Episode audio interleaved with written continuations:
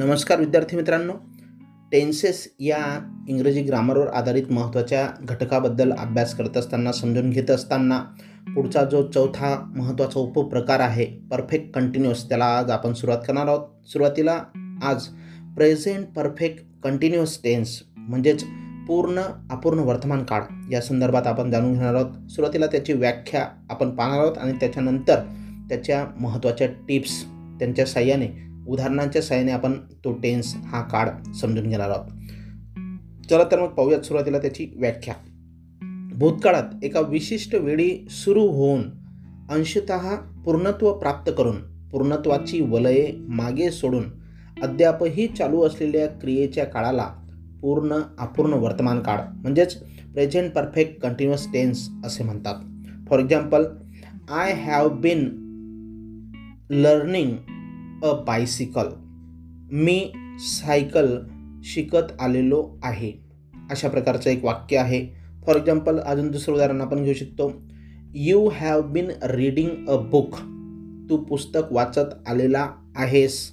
Then Gopal has been writing a letter Gopal पत्र लिहित आलेला आहे. अशा प्रकारच्या उदाहरणांच्या सहाय्याने आपण प्रेझेंट परफेक्ट कंटिन्युअस टेन्स समजून घेऊ शकतो. याची हा काळ समजत असताना समजून घेत असताना पहिली महत्त्वाची टीप आपल्याला सांगता येईल का? पूर्ण अपूर्ण वर्तमान काळाची रचना आपल्याला समजून घेणं महत्त्वाचं आहे. त्याची रचना सांगताना आपल्याला सांगता येईल का? सब्जेक्ट प्लस टू हॅवचं रूप plus been plus present participle plus object for example I have been reading a book ह्या वाक्यामध्ये आय हा सब्जेक्ट आहे. टू हॅवचं हॅव हे रूप आलेलं आहे. त्यानंतर बीनचा उपयोग केला. प्रेझेंट पार्टिसिपलमध्ये रीड या क्रियापदाला आपण आय एन जी प्रत्यय लावलेलं आहे. रीडिंग आणि ऑब्जेक्ट अ बुक हे आपण घेतलेलं आहे. म्हणजे अशा प्रकारची सब्जेक्ट प्लस हॅव बीन किंवा has been plus V I N G plus object अशी त्याची रचना आपल्याला सांगता येईल. दुसरी महत्त्वाची टीप पूर्ण अपूर्ण वर्तमान काळामध्ये कर्त्यानंतर काळ व कर्ता यानुसार योग्य ते वर्तमान काळी टू हॅवचं रूप आपल्याला वापरावं लागतं. पूर्ण अपूर्ण वर्तमान काळामध्ये कर्त्यानंतर काळ व करता. जर समजा आय किंवा अनेक वचनी करता असेल तर आपण हॅव वापरत असतो. आणि सिंग्युलर किंवा थर्ड पर्सन सिंग्युलर असेल करता तर आपण हॅज हे टू हॅवचं रूप वापरत असतो. त्यानंतर तिसरी महत्त्वाची टीप आपल्याला सांगता येईल का? टू हॅव नंतर बीनचा वापर करतात. जसं आपण या ठिकाणी उदाहरण पाहिलं I have been reading a book या वाक्यामध्ये हॅव नंतर आपण बीनचा उपयोग केलेला आहे. फॉर एक्झाम्पल जे आता आपण उदाहरण पाहिलं त्याच पद्धतीने Ganpat has been teasing his grandfather या ठिकाणी सुद्धा आपण हॅज नंतर बीनचा उपयोग केलेला आहे. चौथी महत्त्वाची टीप आपल्याला सांगता येईल का? बीन नंतर वाक्यात उल्लेख केलेल्या क्रियेचे प्रेझेंट पार्टिसिपल वापरतात. जे आत्ताच आपण पाहिलं का हॅज बीन नंतर टीचिंग हे वापरलं होतं हॅव बीन नंतर रीडिंग वापरलेलं होतं. अशा प्रकारे आपण प्रेझेंट पार्टिसिपल हे बीन नंतर वापरत असतो.